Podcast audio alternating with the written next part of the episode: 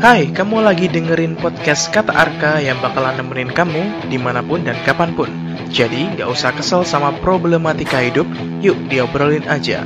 Karena selama beberapa menit ke depan, podcast ini bakalan nemenin kamu yang sedang beraktivitas maupun males-malesan, atau lagi rebahan sambil stalking sosial media mantan. Dan ini dia, selamat mendengarkan. Kalau aku dulu kayaknya sebelum masuk psikologi terlalu menyepelekan ya. Seru nih kayaknya gitu. Ternyata langsung dihantam sama teori Sigmund Freud. Uh, aku ngerasanya lebih bisa memahami satu sama lain. Kalau menurutku relasi itu penting. Nah, bisa mungkin kalian kenal. Kalau nggak ada yang mulai, ya udah kalian yeah. mulai duluan. Jangan nunggu lah pokoknya ya. Mm -mm, jangan nunggu cara untuk menangkal stres itu kita olahraga. Kita olahraga itu cara nggak langsung kita kayak nge-refresh pikiran kita gitu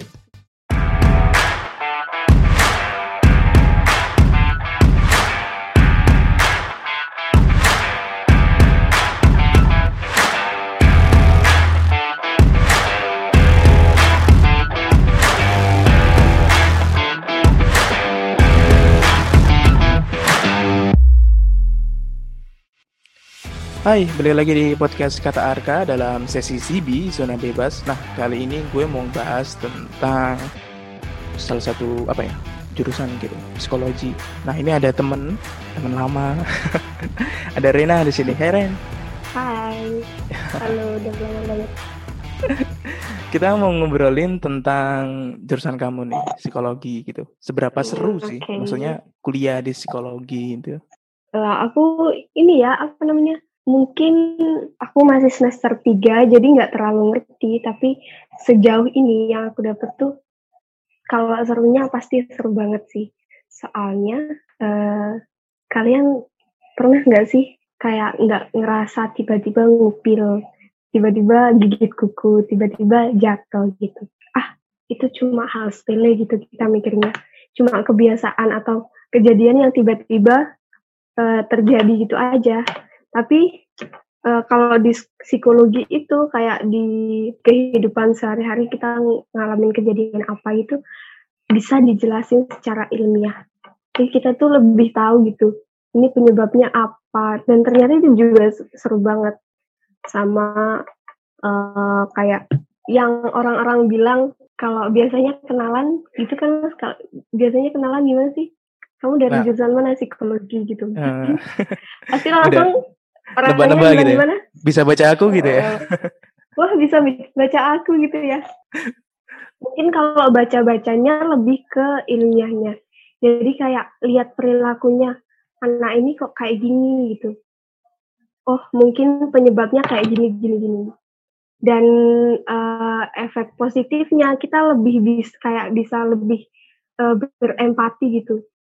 Contohnya ya, ada teman kalian pasti banyak nih yang julid gitu, yang julid.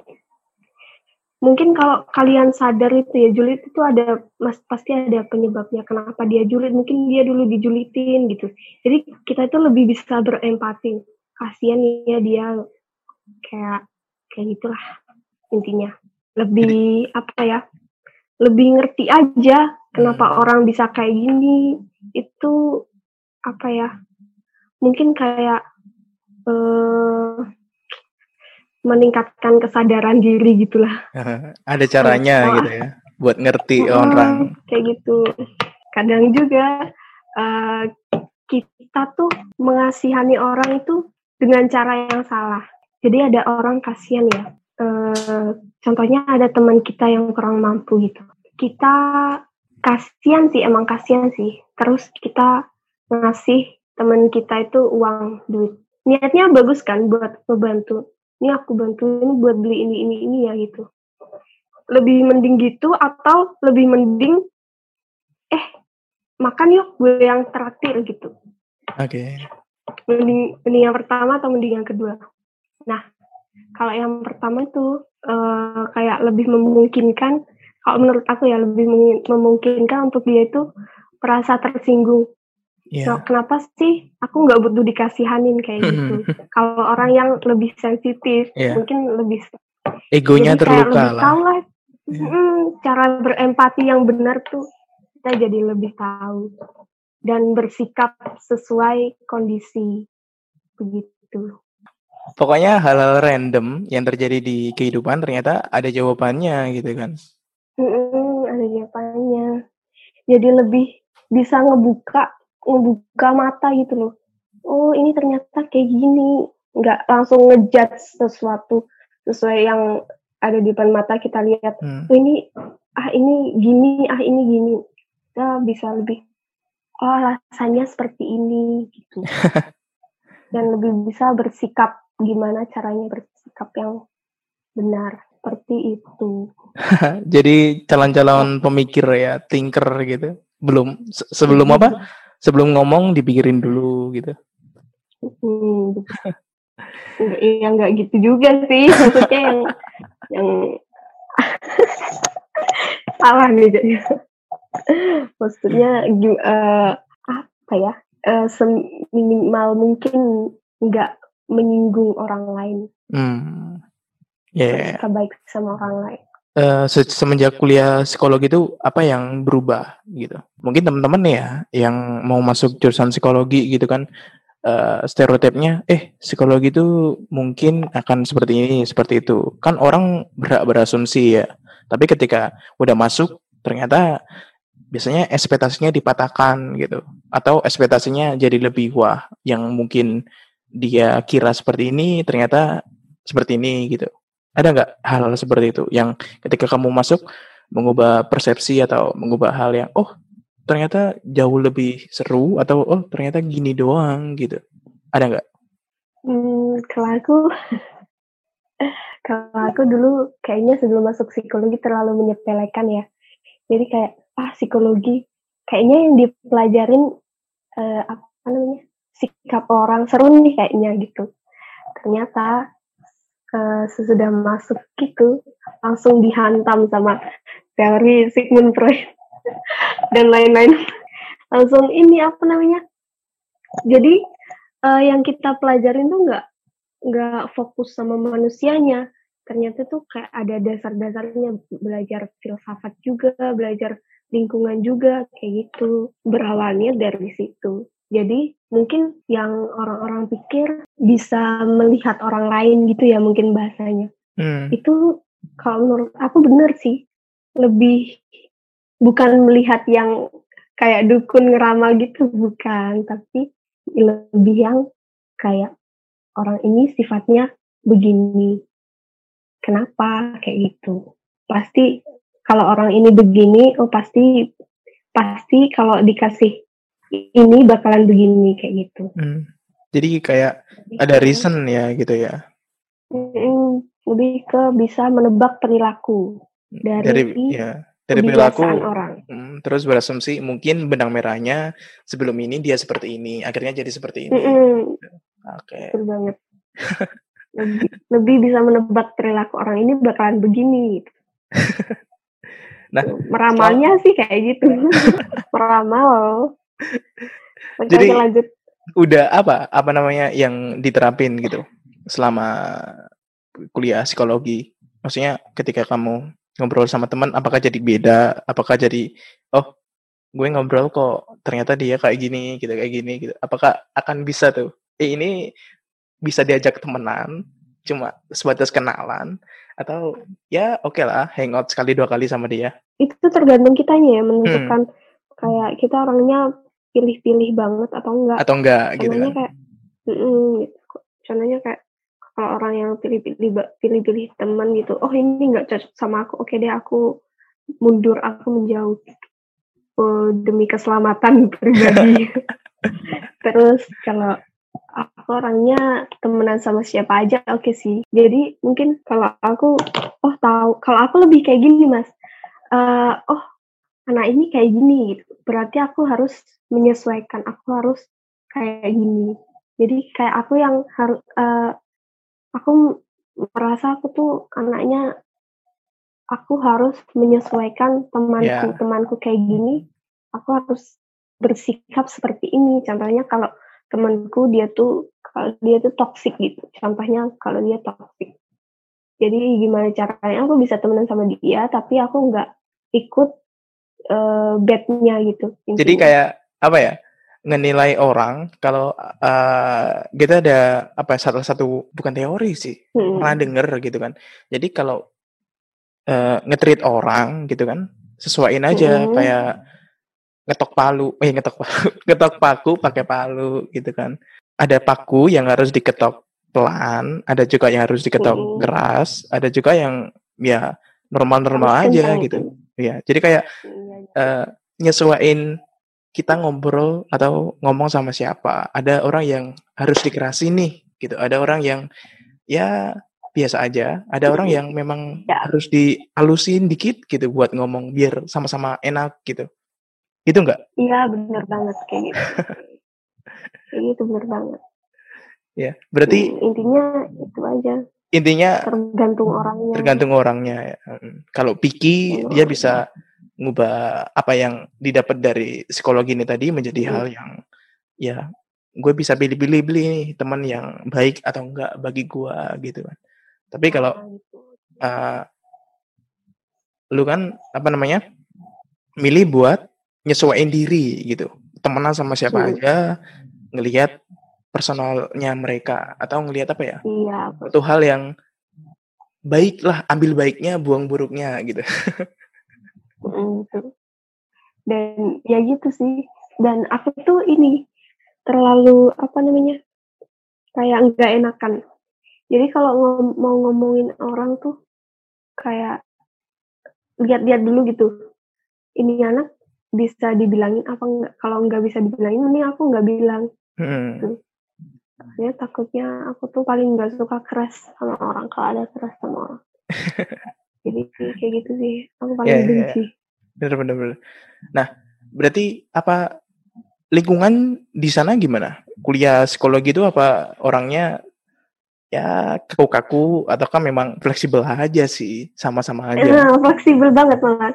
uh, kayak kita tuh lebih mengerti satu sama lain gitu, fleksibel. Bahkan ke dosen juga, dosen tuh enak banget sih ya tergantung sih dosennya dia dia tapi ya sama aja semua orang punya ini beda-beda kan uh, jadi ya gitulah masih berbagai macam tingkah laku tetap okay. berbagai macam tingkah laku tapi uh, aku ngerasanya lebih bisa memahami satu sama lain ketimbang ngeliat di jurusan lain di kampusku hmm. loh ya aku ngeliatnya di kampusku oke gitu. Ya yeah. Ya gitu sih, memang bener-bener. Nah, udah senior kan. Habis ini ada maba nih. Apa yang mau dikasih tahu gitu ke maba? Pertama ya, mau kuliah. Kedua, gak bisa kuliah, gak bisa langsung ke kampus. Karena semester ini, baik maba ataupun enggak, kita kan kuliahnya jarak jauh, online. Ya kan? online. Ya. Oke. Okay. Itu kan pasti akan menjadikan hal yang berbeda gitu kan. Itu kan kita aja apa namanya kuliah online gini kan beberapa ada yang psikologinya keganggu juga gitu. Ada yang memang orangnya ekstrovert biasanya senang ngumpul-ngumpul tapi harus nggak bisa gitu. Hmm. ya kan? Apa yang tips buat teman-teman yang udah masuk psikologi ini nah besok masuk masuk itu apa hal yang harus disiapin sih untuk apa agak nggak kaget gitu dengan kuliah semester bah, gitu ya gitu. semester pertama gitu hmm, di semester pertama kan seperti biasa bakal ada yang ngarahin kita dosen pembimbing kan nah di situ sebisa sebisa mungkin kita apa namanya ikutin arahannya kayak uh, kenal dosen-dosen lainnya gitu Soalnya kenapa ya penting uh, kita bisa kenal karakteristik dosen. Ada yang dosen dosen ini sensitif gitu, dosen ini enjoy, fleksibel gitu. Jadi kalau bisa di awal tuh kita jangan terlalu oh dosen pertama kita kenalan dosen A gitu ya. Kita kenalan pertama sama dosen A gitu. Dosen A itu fleksibel gitu. Mungkin di dosen B kita bisa menerapkan jangan jangan kayak gitu. Pertama tuh harus tetap harus sopan, harus pantun bahasa harus diperbaiki gitu kan hmm. terus masalah online ya online uh, meskipun online kalau menurutku relasi itu penting jadi kan kalau di awal semester masih paket nggak sih mas Dimas juga gitu nggak Uh, enggak, paket. udah berburu SKS. oh gitu, oke okay yeah. deh. Kalau di kampusku ya, kalau di jurusanku tuh awal paket kan, jadi langsung dikasih uh, kamu masuk kelas ini, dikasih paket SKS ini ini ini udah kayak gitu. Nah, sebisa mungkin kalian kenal tuh uh, kenal satu sama lain kayak yang ngajak kenal aja nggak apa-apa lewat sosmed kenalin aku ini ini ini kalau nggak ada yang mulai ya udah kalian yeah. mulai duluan supaya nggak apa-apa di dibilang sok kenal sok dekat nggak yeah. apa-apa itu kan jangan kan nunggu lah pokoknya ya mm jangan nunggu itu bakal ada benefitnya selama kuliah online. Kenapa? Soalnya kalau kalian bingung apa-apa, mungkin bisa kalian sharing yeah sharing sama temen gitu hmm, itu penting banget uh, ya. aku nangkepnya selama kuliah online sih gitu hmm. jadi itu ya, ya. kayak tips-tipsnya gitu hmm, kayak gitu well, yang pertama uh, sopan sama dosen yang kedua relasi. Iya re relasi penting banget sih memang. Relasi hmm. penting banget. IP itu ke kesekian gitu kan. Yang penting relasi. IP IP tuh aduh gampang lah cari IP tuh. Kalian nah, tinggal inilah. Tinggal rajin-rajin aja. ya, rajin-rajin aja. IP baik. Enggak enggak ini. Oke oke. Itu kalau anak baik-baik, iya, iya. rajin-rajin aja. Kalau anak yang nggak baik-baik gimana tuh? Kalau ajakin dosen jalan lah, traktir ini, traktir itu gitu. Di... bawain buku-buku dosen gitu. Coba aja. Ya, ya, ya. kali aja. Bener bener tapi kalau online kan nggak bisa itu ngopinya virtual. Oh iya ngopinya virtual. Kasihan ya buat mama-mama Oke, okay, thank you banget sih udah ngobrol-ngobrol, udah apa ya, sharing hal-hal yang ada di psikologi. Seseru apa kuliah di psikologi. Nah, ini apa namanya terakhir ini semua sih udah ditanyain. Selama pandemi ini apa hal yang bikin kayak jaga kewarasan gitu kan? Kan banyak teman-teman kita yang udah halu nih, ya kan? Ada yang ya lumayan lah di rumah cukup lama, akhirnya uh, ya mengayal-ngayal gitu kan. Beberapa ada yang storynya apa ngedit lagi di pantai padahal enggak gitu kan. Walaupun ya walaupun udah beberapa ada orang yang udah keluar gitu kan ya tidak membenarkan asalkan apa ya tetap mematuhi protokol kesehatan sih gitu kan sehat-sehat terus di rumah nah tapi untuk teman-teman yang masih bertahan di rumah kayak kita maksudnya mungkin nah itu apa hal yang ini disiapkan gitu buat jaga tetap tetap, tetap ya tetap sehat secara mental ya juga sehat secara fisik juga di rumah uh, aku ada tips ya kalau apa namanya uh, salah satu cara untuk menangkal stres tuh kita olahraga. Coba deh kita 10 menit aja workout. Mungkin ini ya, apa namanya, 10 menit tuh nggak bisa dibandingin sama kita libur apa Mei, Juni, Juli, Agustus, uh, Agustus 7 bulan. 10 menit sehari tuh nggak bisa dibandingin sama 7 bulan kita di rumah aja. Tapi selama tujuh tujuh apa sepuluh menit kita olahraga itu secara nggak langsung kita kayak nge-refresh pikiran kita gitu 10 hmm. menit sehari 10 menit sehari itu bisa untuk nge-refresh pikiran yang mungkin uh, biasanya mungkin kalau lagi kuliah gitu ya kita cuma di laptop pusing suruh bikin makalah suruh bikin presentasi ini itu gitu kan itu bisa 10 menit olahraga bentar uh, keluar keliling jalan-jalan gitu, jalan-jalan di sekitaran rumah, rumah lah. Hmm. Di dalam rumah aja, di dalam rumah, uh, maksudnya di dalam halaman rumah lah kita yeah, iya. keliling-keliling hirup udara segar gitu itu bisa banget untuk menangkal stres sama saya yang sama yang kedua tuh ngelakuin yang kalian enjoyin mungkin ya uh, ada yang suka main game itu bisa tapi jangan keseringan. Kalau keseringan hmm. kalian bakalan bosen kan bisa Iya, jenuh. Hmm, gitu. Jadi mungkin sebentar-sebentar aja tapi selama satu hari itu banyak kegiatan yang bisa kalian lakuin yang hmm. yang ada variasi lah ya. Nggak cuma uh, pegang HP doang, nggak cuma lihat laptop, nggak cuma rebahan kayak gitu. Ya ya ya. Nah itu tips buat teman-teman yang menjaga kewarasan di tengah pandemi yang mager-mager, yang mungkin lagi dengerin ini sambil tiduran, ya kan? Kita oh, live ada. Ya. Oh, ada dong. Banyak kok teman-teman kayak gitu. Nah, Oke, makasih buat yang dengerin. ya udah, thank you banget udah join di Kata Arka kali ini. Semoga sehat selalu dan ya, bye. Hai, kamu sudah selesai mendengarkan podcast Kata Arka dalam episode kali ini. Jangan lupa subscribe podcast ini kalau kamu suka dan kasih tahu teman-teman kamu yang lain dengan share podcast ini di sosial media kamu. Dan beri rating apabila kamu lagi dengerin di Apple Podcast atau iTunes. Terima kasih dan sampai jumpa di episode Kata Arka lainnya.